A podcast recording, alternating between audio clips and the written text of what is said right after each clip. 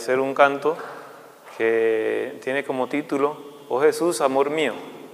Esto es un himno que, donde el, salmista viene a expresar una serie de, pecados, donde se ve agobiado, envuelto por, por, sus pecados, por la tristeza.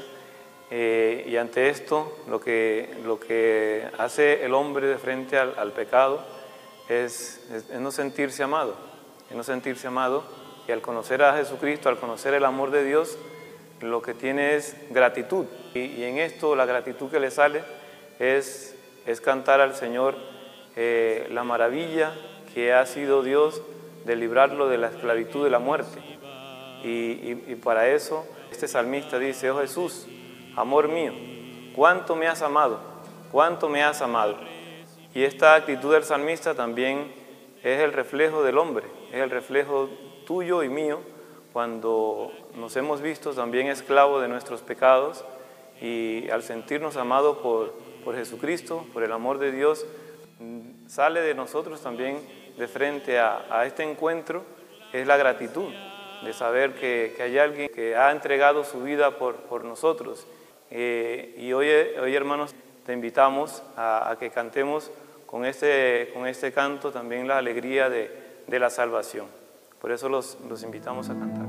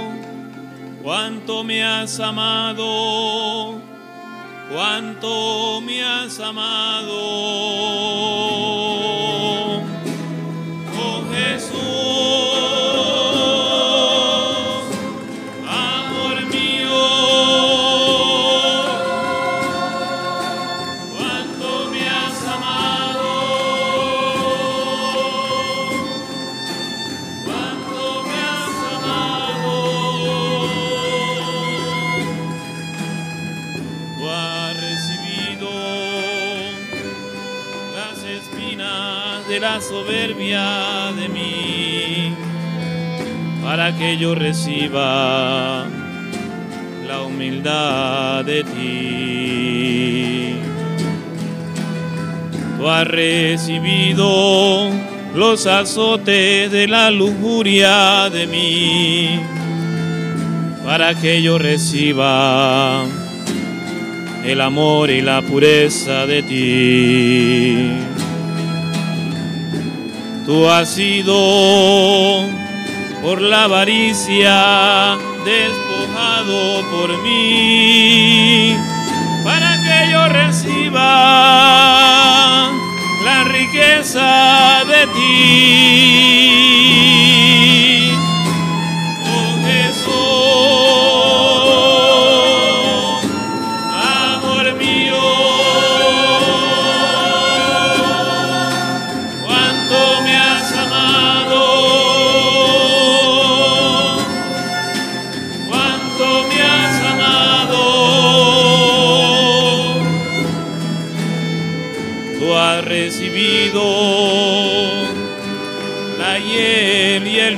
De mí, para que yo reciba la dulzura de ti. Tú has recibido el desprecio y los insultos de mí, para que yo reciba mansedumbre de ti. Tú has recibido. Los clavos y la lanzada de mí, para que yo reciba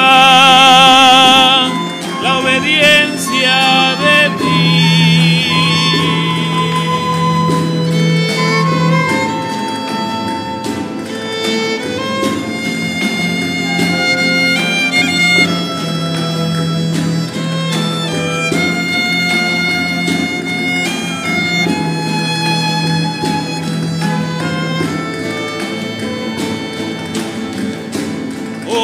Jesús,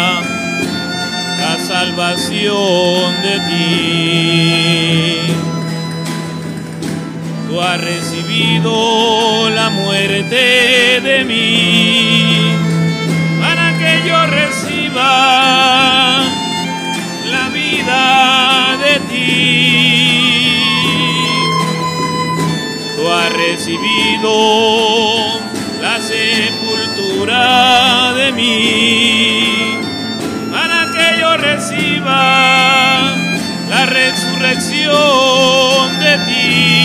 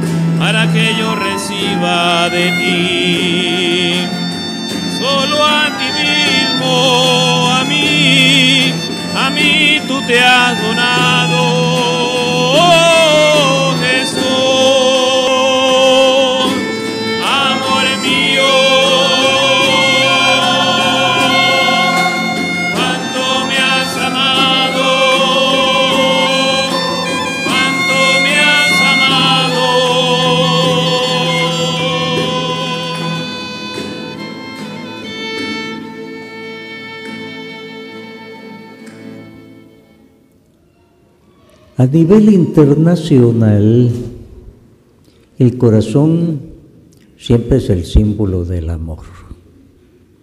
Por eso, cuando Jesús se apareció a Santa María Margarita Alacoc, se presentó señalando su corazón y diciendo, este es el corazón que ama tanto a los hombres y que a cambio solo recibe desprecios y pecado. Muy bella la figura de Jesús y de ahí viene la fiesta litúrgica del Sagrado Corazón, que quiere decir el corazón de Dios. San Pablo en su carta a los colosenses dice que Jesús es la imagen visible de Dios que es invisible. Entonces, cuando vemos a Jesús, estamos viendo en Él el amor de Dios. A través de Jesús captamos cómo Dios nos quiere a nosotros. Y San Pablo hasta llega a decir y hablar del largo, ancho, alto, profundo del corazón de Dios, el corazón de Jesús. Y vean ustedes esta característica del espíritu del mal. El primer, la primera tentación que puso a los primeros seres humanos fue precisamente esa, la desconfianza en Dios. Les dice, ¿saben por qué les ha prohibido comer de ese fruto? Porque si comen van a saber lo mismo que él, van a ser como él. Una gran tentación, porque aquellos desconfiaron entonces de la palabra de Dios, quiere decir que nos mintió, quiere decir que no es bueno como lo creíamos. Una vez que alguien ha caído en la tentación de la desconfianza en Dios, la puerta está abierta para cualquier pecado. Así es que el espíritu del mal tejió fino. La primera tentación que les lanzó fue desconfianza en la misericordia de Dios. Y cayeron y les fue tan mal. Y aquí se muestra la misericordia del Señor.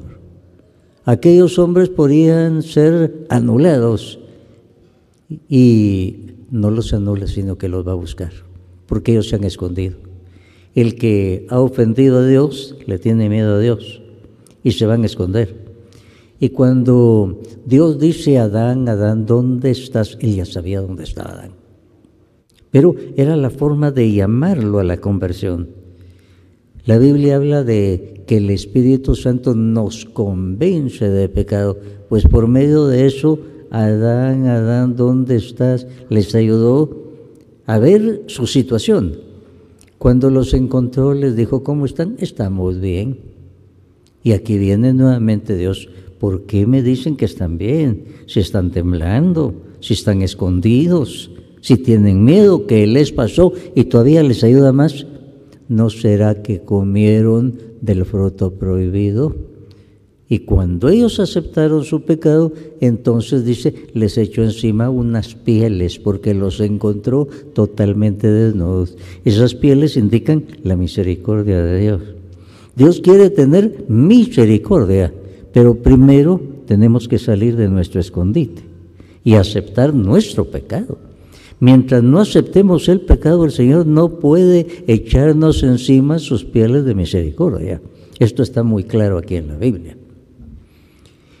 Moisés un día le dice al Señor, Señor, yo quiero ver tu rostro, como quien dice, quiero conocerte más profundamente lo que nosotros le decimos.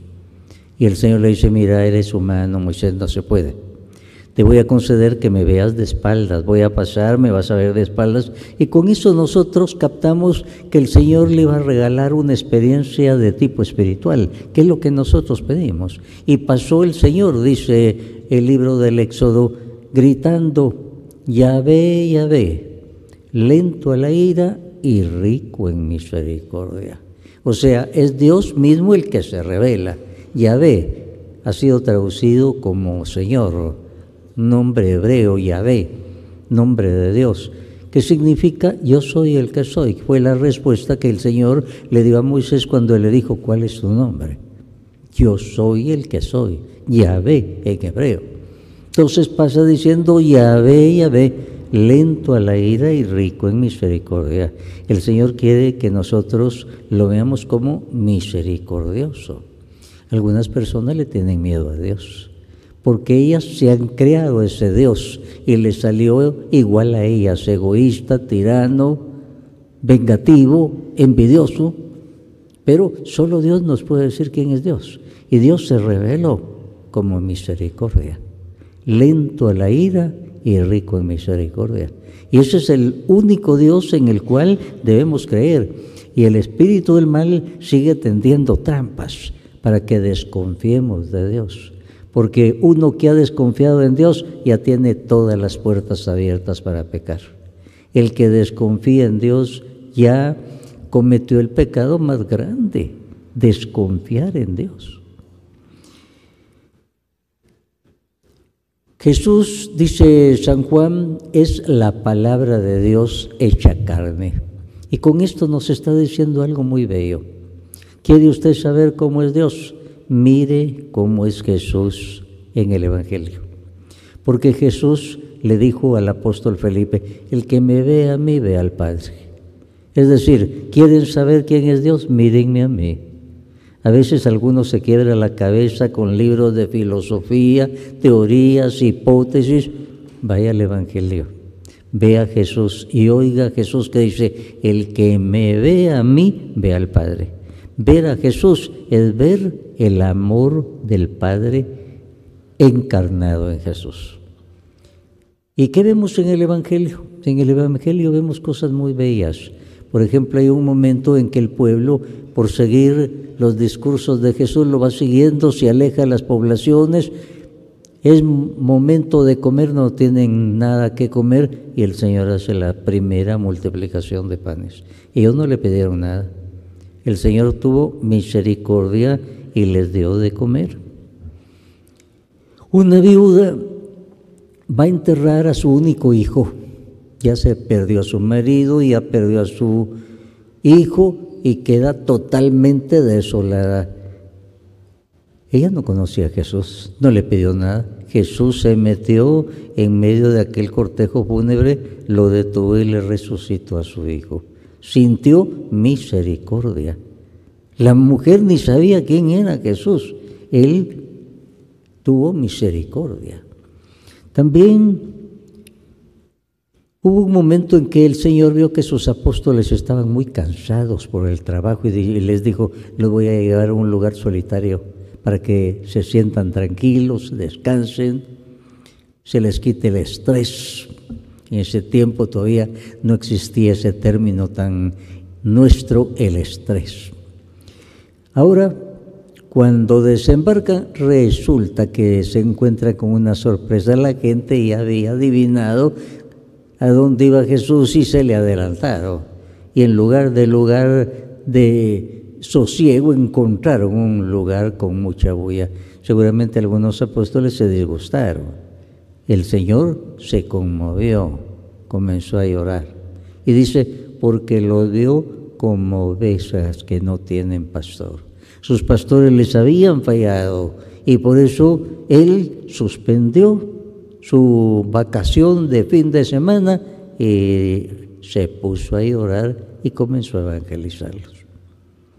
También muy impresionante el caso de aquella mujer que es sorprendida en adulterio. Según la ley, a una mujer así había que apedrearla en la calle. Piensen ustedes que en algunos países orientales todavía está vigente esa ley. Ahora la gente va con su piedra, felices, el Señor únicamente les dice, si alguno no tiene pecado, que le tire la primera piedra y se pone a escribir en el suelo.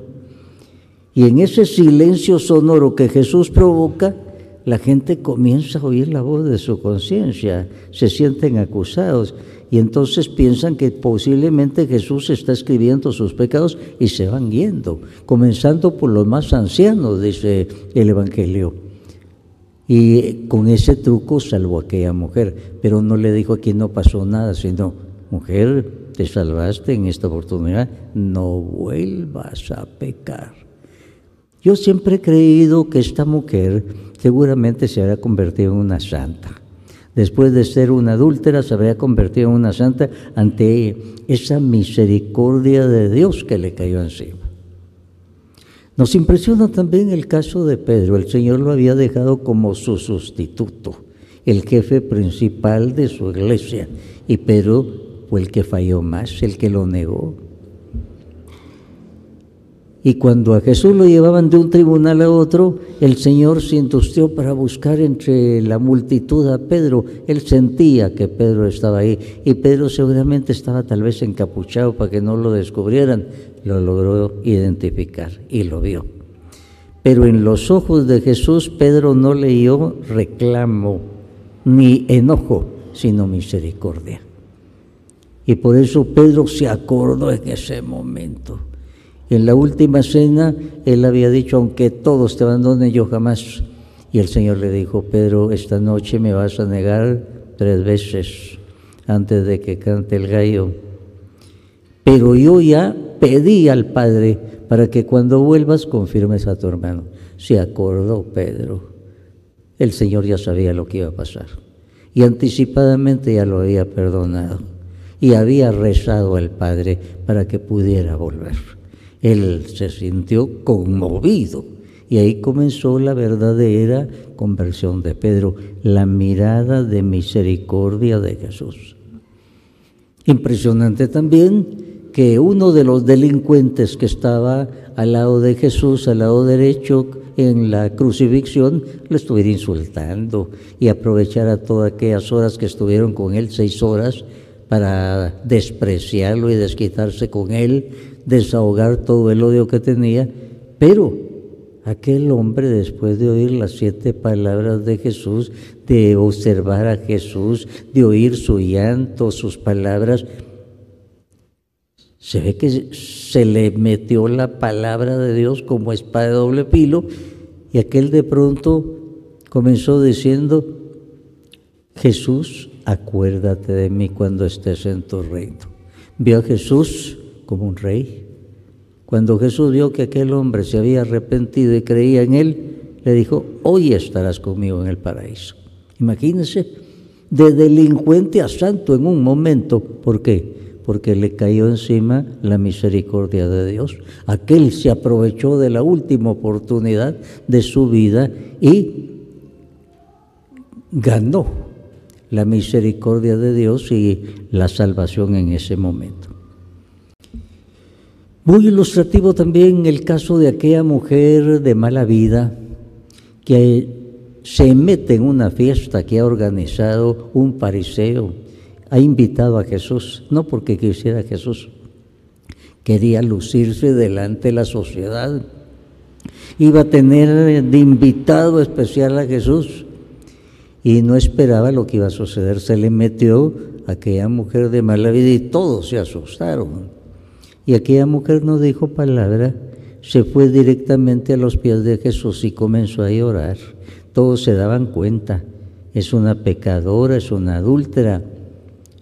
Aquella mujer no dijo nada, bañó los pies de Jesús con sus lágrimas, los secó con su cabello y el Señor al ver eso le dijo, a esta mujer sus muchos pecados le son perdonados porque amó mucho. O sea, al Señor le bastó eso y le dice, estás perdonada. Hermanos, el perdón de Dios es eso. ¿Qué mérito tenía aquella mujer de mala vida? Sencillamente que confió en la misericordia de Jesús. Inmediatamente estás perdonada. Hermanos, esa es la gran tentación que nos pone el espíritu del mal, no aceptar el perdón de Dios.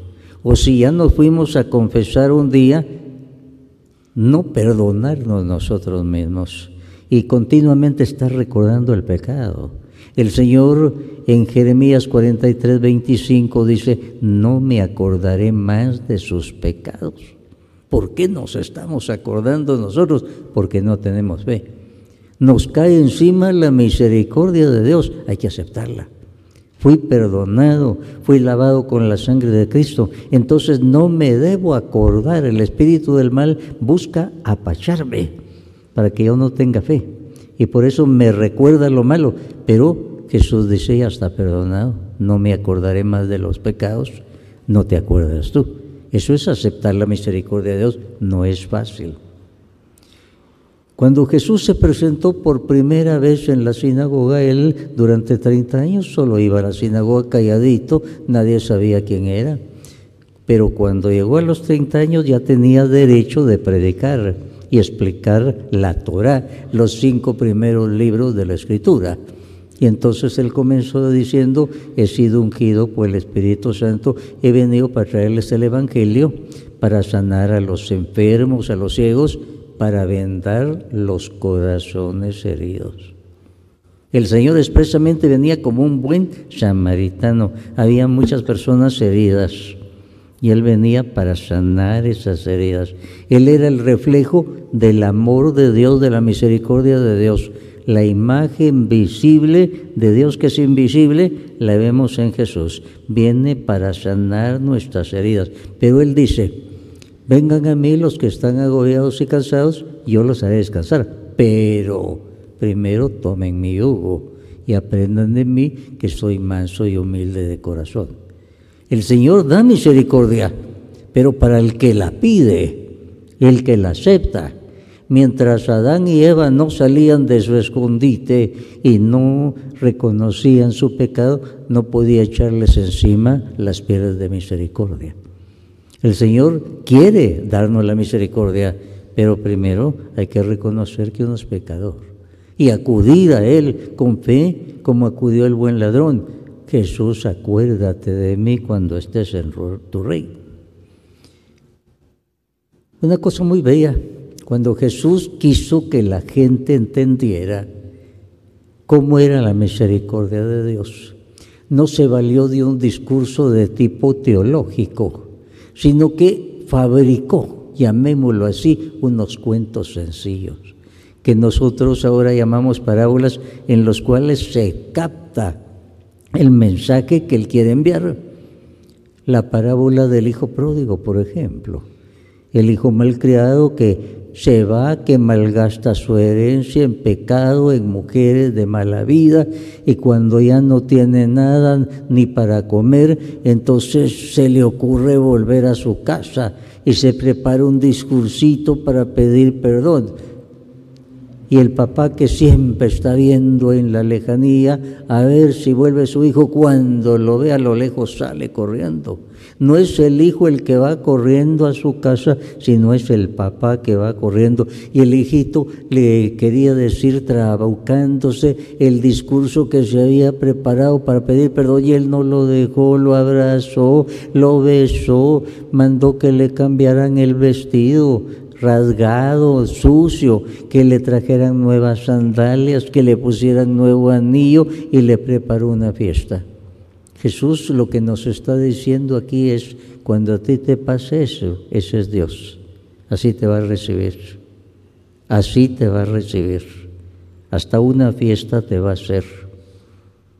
Y eso es muy importante, estimados hermanos. El espíritu del mal nos quiere presentar un Dios tremendo. Estás perdido, para ti no hay perdón. Este perdón no tiene pecado. Es lo contrario que dice la parábola del Hijo Pródigo. Una vez se me presentó una señora que había llegado, llevado muy mala vida, moralmente hablando. Yo le decía, señora, usted tiene que arrepentirse, ha leído las parábolas de Jesús, del hijo pródigo, de la oveja perdida, yo no sé qué es eso, me dice. Yo adoro a Sai Baba. Señora, pues Sai Baba no la puede perdonar a usted ni ayudarla a cambiar. Pero es que le echo unas cenizas mágicas. Mire, le digo yo, con eso, con esas cenizas, mire cómo está usted. ¿Acaso la ha cambiado? ¿Acaso ha cortado con su mala vida? Le voy a leer la parábola de la oveja perdida. Ya estaba leyéndole en la Biblia cuando vi que aquella mujer estaba llorando impetuosamente. La parábola le había llegado. Se sintió oveja perdida. Fíjense, el poder que tiene la palabra de Dios. Por eso Jesús presentó esos cuentos sencillos, pero su mensaje llega profundo hasta lo más escondido que tenemos en nuestra subconsciencia. Y por eso experimentamos la misericordia de Dios. El único que estuvo junto a la cruz de Jesús de los apóstoles pues San Juan, los demás estaban escondidos, no se atrevieron a salir. Juan se atrevió, estuvo junto a la cruz, junto a la Virgen María, y San Juan dice que como los delincuentes no morían y ya venía el descanso del sábado que comenzaba a las seis de la tarde del viernes, entonces los judíos dijeron, quiebrenle las piernas. Al quebrarle las piernas se aguadaba el cuerpo se venía para abajo y se asfixiaba. Entonces le quebraron las piernas a uno de los ajusticiados, al otro, le iban a quebrar las piernas a Jesús y dijeron, ah, pues ya está muerto. Entonces, demos el tiro de gracia, le hundieron la lanza en el costado y dice San Juan, yo vi que salió sangre y agua. Y aquí varias cosas. Ya estaba escrito que a Jesús no le iban a romper los huesos. ¿Y por qué? Es que Jesús venía como el Cordero Pascual del Nuevo Testamento. En el Antiguo Testamento, el Cordero Pascual se comía asado al fuego, no se le rompían los huesos. Y Jesús venía como el Cordero Pascual que se iba a llevar nuestros pecados. Ya le iban a romper los huesos, pero la Biblia le decía, no le van a romper los huesos, ya estaba profetizado. Y los soldados sin saber no se lo rompieron, sino le metieron una lanza. Y también estaba profetizado que los que hicieran eso mirarán después al que atravesaron. Ya estaba profetizado que iban a atravesar con una lanza Jesús. Y eso fue muy significativo, porque dice San Juan, yo vi que del costado de Jesús salía sangre y agua. San Juan Crisóstomo nos explica, la sangre indica lo único que puede borrar el pecado del hombre. Ninguna otra cosa, estimados hermanos. Por ahí algunos andan hablando de limpias, agua de chilca, huevos, limones, más hedionda de la gente cuando va a esos procesos de brujería prohibidos por la Biblia. Lo único que nos puede limpiar es la sangre de Cristo. Y una vez que estamos limpiados, dice San Juan Crisóstomo, viene el Espíritu Santo dentro de nosotros, que es que el amor de Dios dentro de nosotros. Por eso Romanos 5:5 dice, el amor de Dios ha sido derramado en nosotros por medio del Espíritu Santo que nos ha sido concedido. Una vez que estamos limpiados, nos inunda el amor de Dios, la misericordia de Dios. ¿Qué mérito teníamos? Ninguno, no, ninguno teníamos nosotros. Es el amor de Dios que se nos comunica y por eso le damos gracias. El famoso novelista Dostoyevsky, novelista ruso, que escribió la novela Crimen y Castigo, cuando se estaba muriendo, les dijo a los de su familia, tráiganme una Biblia. Le llevaron la Biblia y les dijo, léanme la parábola del Hijo Pródigo.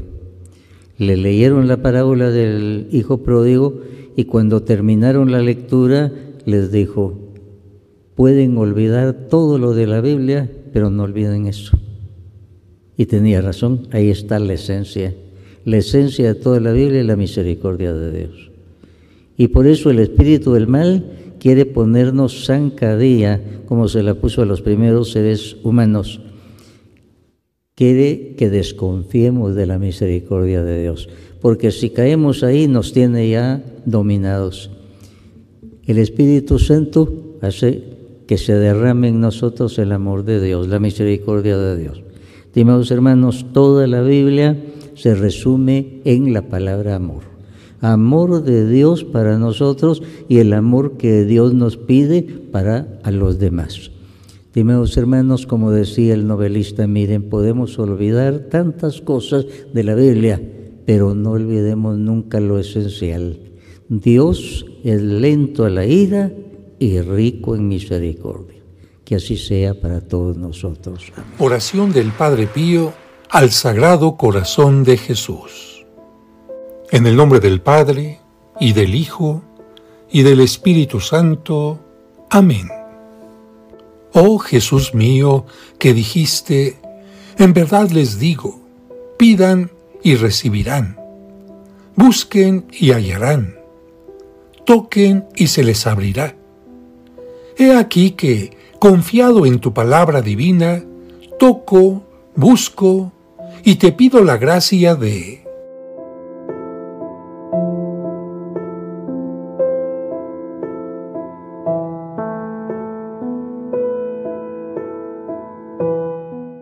Padre nuestro que estás en el cielo, santificado sea tu nombre. Venga a nosotros tu reino. Hágase tu voluntad en la tierra como en el cielo. Danos hoy nuestro pan de cada día. Perdona nuestras ofensas, como también nosotros perdonamos a los que nos ofenden. No nos dejes caer en la tentación, y líbranos del mal. Amén. Dios te salve María llena eres de gracia. El Señor es contigo. Bendita eres entre todas las mujeres, y bendito es el fruto de tu vientre, Jesús.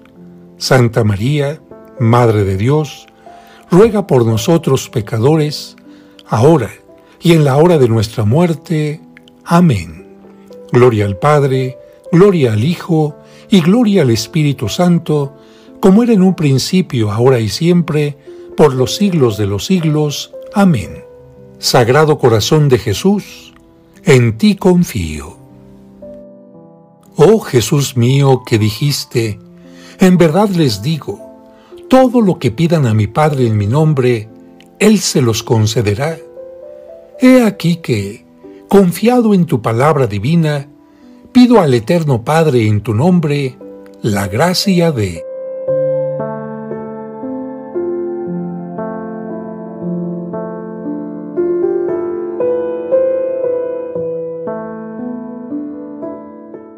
Padre nuestro que estás en el cielo, santificado sea tu nombre. Venga a nosotros tu reino. Hágase tu voluntad en la tierra como en el cielo. Danos hoy nuestro pan de cada día. Perdona nuestras ofensas, como también nosotros perdonamos a los que nos ofenden. No nos dejes caer en la tentación, y líbranos del mal. Amén. Dios te salve María llena eres de gracia. El Señor es contigo. Bendita eres entre todas las mujeres, y bendito es el fruto de tu vientre, Jesús. Santa María, Madre de Dios, ruega por nosotros pecadores, ahora y en la hora de nuestra muerte. Amén. Gloria al Padre, gloria al Hijo, y gloria al Espíritu Santo, como era en un principio, ahora y siempre, por los siglos de los siglos. Amén. Sagrado Corazón de Jesús, en ti confío. Oh Jesús mío que dijiste, en verdad les digo, los cielos y la tierra pasarán, mas mis palabras no pasarán. He aquí que, confiado en la infalibilidad de tu palabra divina, te pido la gracia de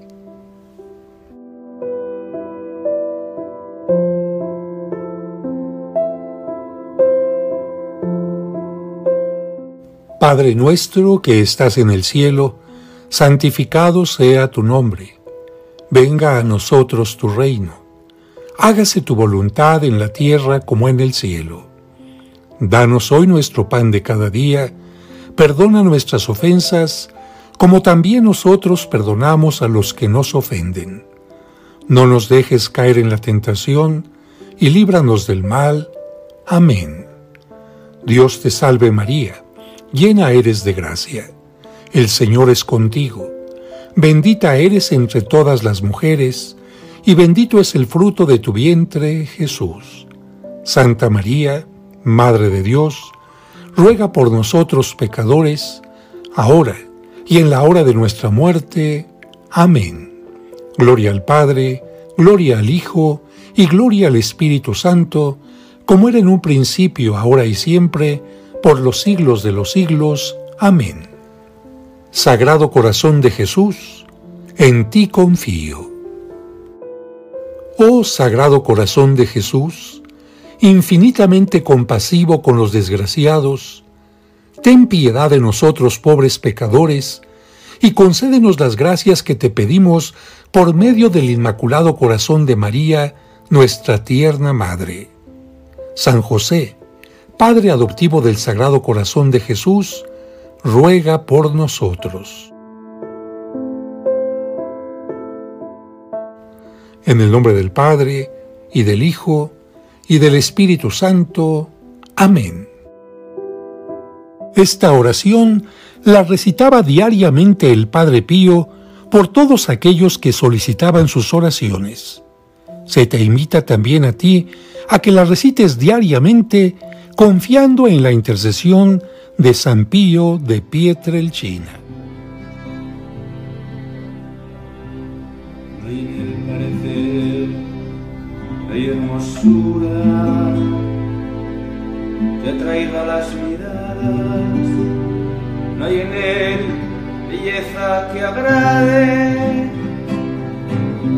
despreciado, desecho de los hombres, varón de dolores, conocedor de todos los quebrantos.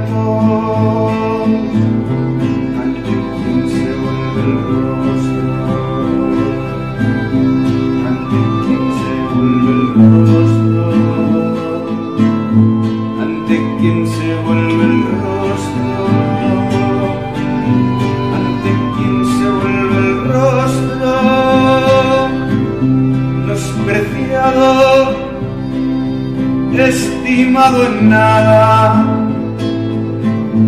despreciado, desecho de los hombres, varón de dolores, ha conocido todas nuestras miserias.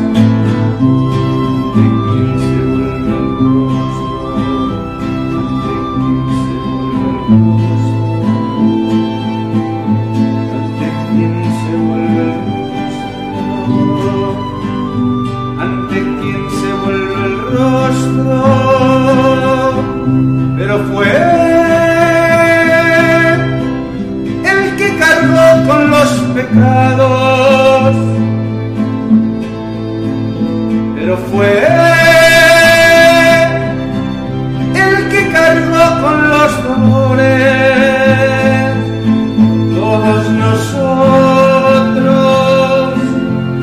andábamos errantes, maltratados se sometió, abrió la boca como cordero llevado al matadero.